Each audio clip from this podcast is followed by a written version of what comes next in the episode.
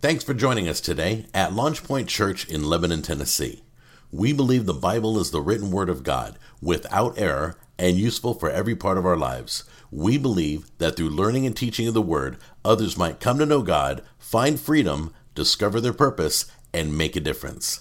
Thanks again and enjoy today's message from Pastor Jim Cuban. So we've been in a series titled Redeeming Our Time, Taking Back Our Sabbath. How many of you guys feel like you don't have time to do everything on your list? That you have way more stuff than you have hours in a week.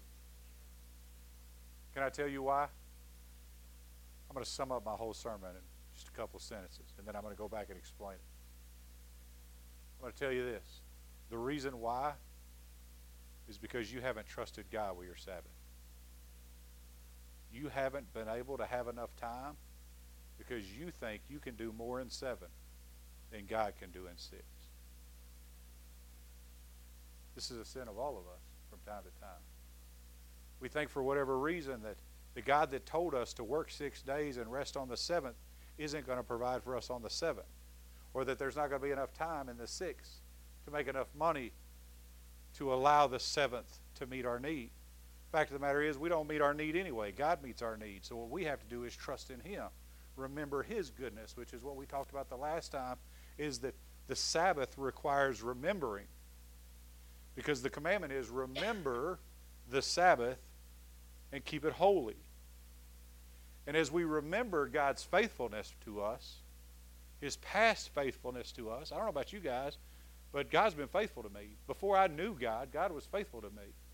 God gave me breath in my lungs and made me capable and brought me to a place where I could know Him, which is good to me. He was good to me. He is good to me. And His Word promises that He'll always be good to me. God's faithfulness can both be tested and proven true. And as we realize that faithfulness, we can rest in the seventh day. Man, I, I, I don't feel like there's enough time to explore the depth of that truth. But God provides for us. Stop trying to provide for yourself. You don't have what it takes to meet your own need. The strength that you have comes from God. The ability, the, the intellect that you have comes from God. Trust Him in the sixth. Believe Him in the seventh. Amen? So today I want to continue this conversation that we started having with a, with a sermon titled The Sabbath is Holy. Like I told you, the, we're going to be teaching today from Exodus 23 through 11, which is where the commandments actually are originally in Isaiah 58, 13 through 15, or 13 through 14. If you want to go ahead and turn there, I'll get there in just a second. So, we're going to talk about the Sabbath being holy. The Sabbath is holy because the Lord of the Sabbath is holy. And anything that God sets aside to Himself is holy. Did you know you're holy? Did you know God sets you aside to Himself, which makes you holy? Which means that He's made you His, that He's consecrated you, that He's honored you above all other creatures to belong to Him. He is holy and has made you holy. Somebody ought to get excited about that. The God, creator of the universe, decided this guy right here, this one that isn't worth anything, that society has written off, that is a drunkard, a whoremonger, a heroin addict, whatever your sin used to be, I, I can redeem him. I will redeem him. Matter of fact, I'll not just redeem him, I will bring him to me. And I will set him apart as mine. That's beautiful. What do we have to do in order to find rest? True rest. Trust that truth. And so I want to talk to you about that today by making three points. Again, out of the text that we talked about. How to keep the Sabbath holy. First one I want to tell you is we keep the Sabbath holy as we acknowledge God. As we take the time to acknowledge the God that loves us. In the text of Exodus that we discussed just moments ago, and I know that wasn't a long intro, but I don't have time for one today. Verses, starting in verse 3, he starts, You shall have no other gods before me. You shall make you shall not make for yourself an idol or any likeness of what is in heaven above or on the earth, beneath or in the water under the earth. You shall not worship them or serve them, for I, the Lord your God, am a jealous God, visiting the iniquity of the fathers on the children, on the third and fourth generations of those who hate me, but showing loving kindness to thousands, to those who love me and keep my commandments. You shall not take the Lord's name in vain, the name of the Lord your God in vain. For the Lord will not leave him unpunished who takes his name in vain. Remember the Sabbath day to keep it holy. Now I'm going to stop right there. I want to talk to you about this in regards to acknowledging God. I believe that the Word of God is inspired by the Spirit of God. Can we agree on that? The Bible tells us that 2 Timothy 3:16 tells us that the word is spirit breathed. Which means that it's perfect in everything, in the way that it's written, in the style that it's written, in the format that it's written, in the order that it's written. It's perfect because it's perfectly inspired by a perfect God. Which means that the order of these commandments have to be for a reason. They have, they have to make sense. So, what is God telling us in the order of these commandments? This is what He's saying to us. He says, You shall have no other gods before me. I am God, and you won't have another God. And then he continues, You shall make you shall not make for yourself an idol, which is really a sub command to the first command.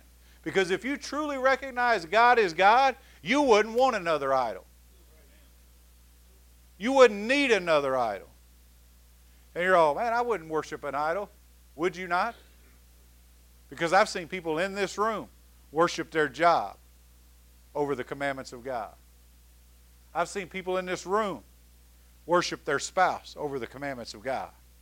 I've seen people in this room worship money over the commandments to be obedient to God. So we all need to pay attention to everything in the Scripture. Because the idol doesn't mean that you carve something that looked like an eagle and bow down in front of it. An idol is whatever is placed over the Godhead in your life. And so he says, I am God. You're not going to make any other God besides me. Stop trying. They don't have any power to affect your life. You shall not take the name of, you shall not take my name in vain. People say, oh, no, I'd never say that. Would you not? Because to take a Lord's name in vain isn't to cuss using God's name, it's to not give God's name the reverence that it deserves, to not give it the full weight of what it deserves. If I'm surprised and I go, oh, Lord, that's using the name of the Lord in vain because I haven't given the name of God the full weight it deserves. Unless God is used in worship coming out of your mouth, you should shut your mouth. Sure. Amen. God, I'm not going to say who it was, but I looked over here at Clay, and he was off. I get a little excited sometimes, guys, but I believe that the Word of God is true.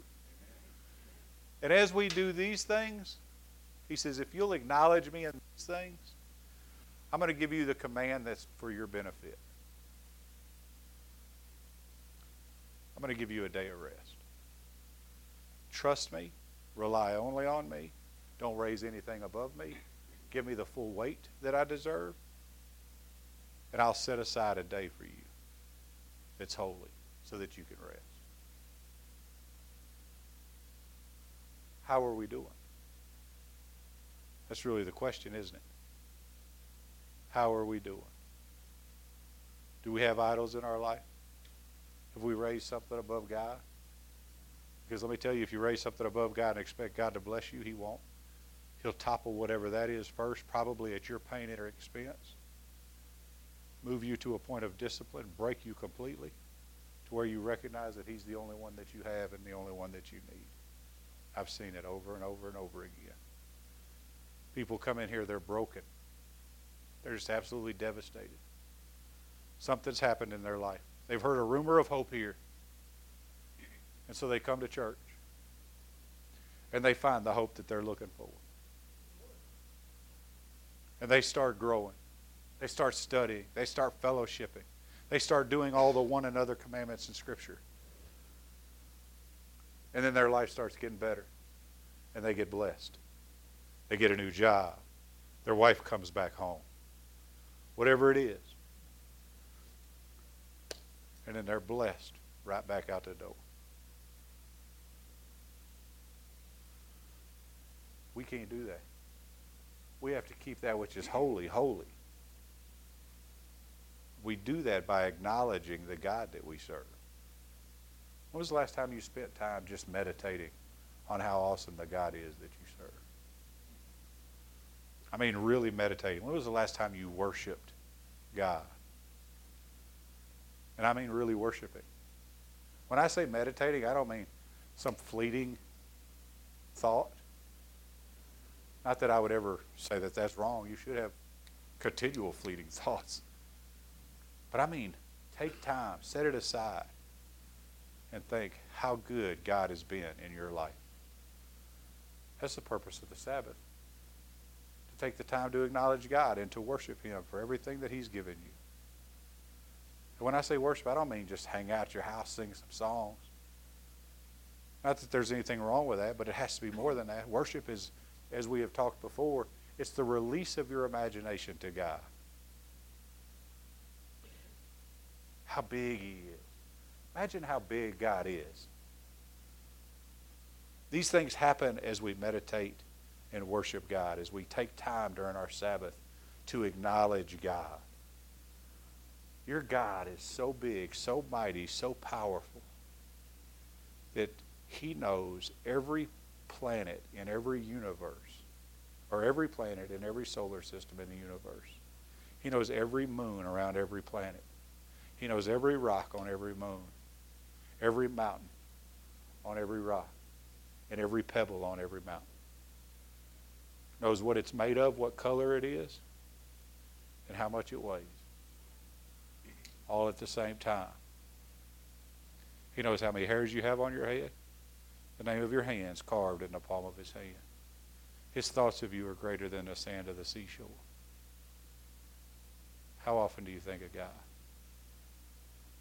The same God that crawled up on a cross allowed the skin to be removed from his body, nails pierced into his hands, blasphemed, stripped naked in public, whipped, beaten some more. This is the God that we're called to worship. A God that did all of that for one reason because he loves you, deserves our worship, and it deserves to be acknowledged. Sabbath ain't just about rest. Rest comes with acknowledging God's holiness. That He's perfect, that He's magnificent, that He's capable. I don't have to worry about what happens on the seventh day. Because as I take the seventh day, I realize how big God is in my life. And He's huge, man. I know that's the understatement of the day, but He's huge, man. And He's beautiful. Imagine the most beautiful thing you've ever laid your eyes on. God made that with a thought. And the most beautiful thing you've ever laid your eyes on probably isn't the most beautiful thing He's ever made.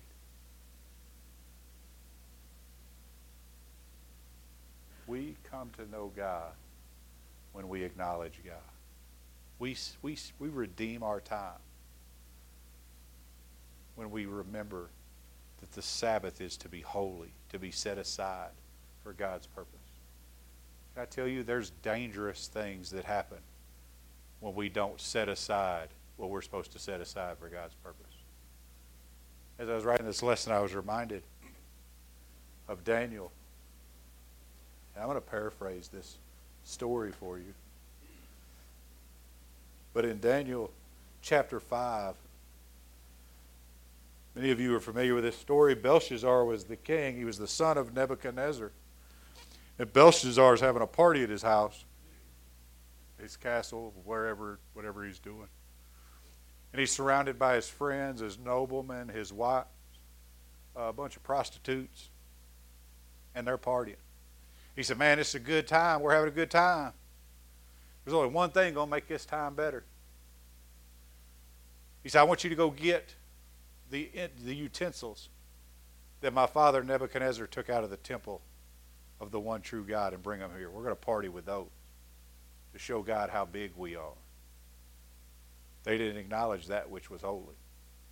You know what happened? Long, short, and skinny of it? God showed up. Because he wasn't going to have that which he set aside for himself misused. And he wrote on the wall. In verse 30 of that chapter, it says, And that very night Belshazzar died. God doesn't deal with us like that anymore because we're in a different time. We're in a time of grace. But if you think you don't still serve that same judgmental God, that same absolute God, you're wrong. Death is the final consequence of your disobedience, of your flippancy, of our flippancy. I don't want to be pointing fingers. But death is still the consequence. How do we ensure this doesn't happen? By ensuring what God set aside as holy stays holy. And we don't use it for our own pleasure. That's what Daniel, that's what Belshazzar did, and it cost him his life. So we keep the Sabbath holy as we acknowledge God. We keep the Sabbath holy as we are obedient to God. Isaiah 58 3 reads like this. Let me tell you, kind of run down 58. 58, God is telling the people through it, through Isaiah, He's all, I appreciate the fact that you're fasting and that you're taking a Sabbath and you're doing all the religious observances and all that kind of stuff, but your heart ain't in it, so I don't care. That's redneck ease. That's about as best I can do for you. He says, You're putting ash on your head, you're doing all this stuff, but at the end of the day, you're not actually remembering me. You're just trying to look good in front of your friends. I don't care about your sacrifice, I want your heart. I don't want your fast, I want your heart. I don't want you to practice the laws of the Sabbath. I want you to take a Sabbath. And he commands it in verse 13. He says, If, because of the Sabbath, you turn your foot from doing your own pleasure on my holy day. Everybody say, My holy day. That's a capital M, God. That's His holy day, not our holy day and call the Sabbath a delight, the holy day of the Lord, honorable, and honor it, desisting from your own ways, from seeking your own pleasure, and from speaking your own word. Oh, that doesn't sound like a commandment to me. Let me tell you, you're not going to find anywhere in Scripture where God says if, that it's not a commandment. I used to work for a guy named Pastor Maury Davis. And he was a thrill. I actually love my pastor. But he would say stuff. He'd come into my office every now and then. He goes, You know, you, if you did such and such, your ministry would be a lot more fruitful. You know, if you did such and such, it would look better. You know, if you moved the usher over here instead of over there, he'd be more productive. You know what those weren't? Those weren't suggestions. He worded them as suggestions just so I didn't feel like a child. So anytime God says if, he, he's commanding us to do something. This is what he's telling us.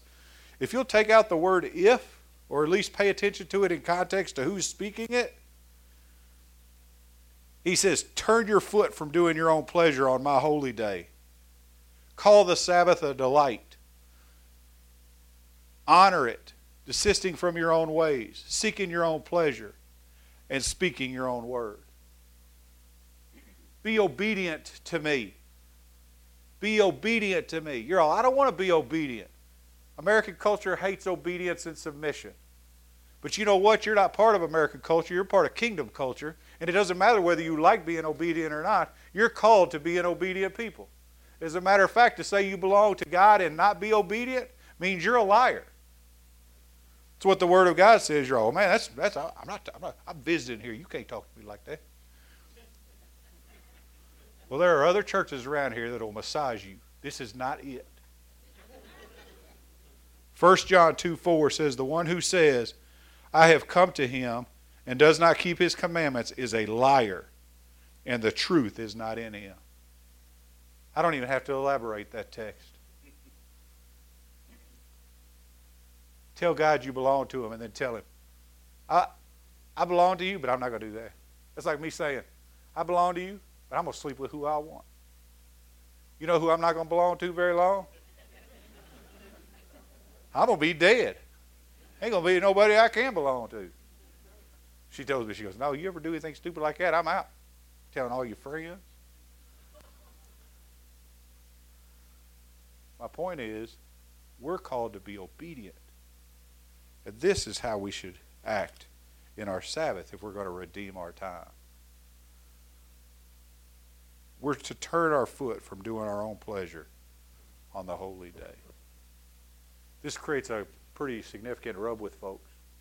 I can't do the stuff I enjoy doing. God tells you there's a lot of stuff you can't do that you normally enjoy doing. Why are you all wrapped up in this one? But you know what I can promise you? That if you chase after God and acknowledge Him long enough, that the desires of your heart will become the desires of His heart. And you will do on the Sabbath what He desires from you. And you'll find joy in it. Ain't that incredible? It's incredible. I love I love the word, man. Then he says, call the Sabbath a delight, which means take joy in it. The Sabbath shouldn't be drudgery for us. Man, I get up on Sunday, I go to church, I do the stuff. The Sabbath is to be a joy. God gave you a day to rest. Desist from your own ways, keeping your own pleasure, and speaking your own word.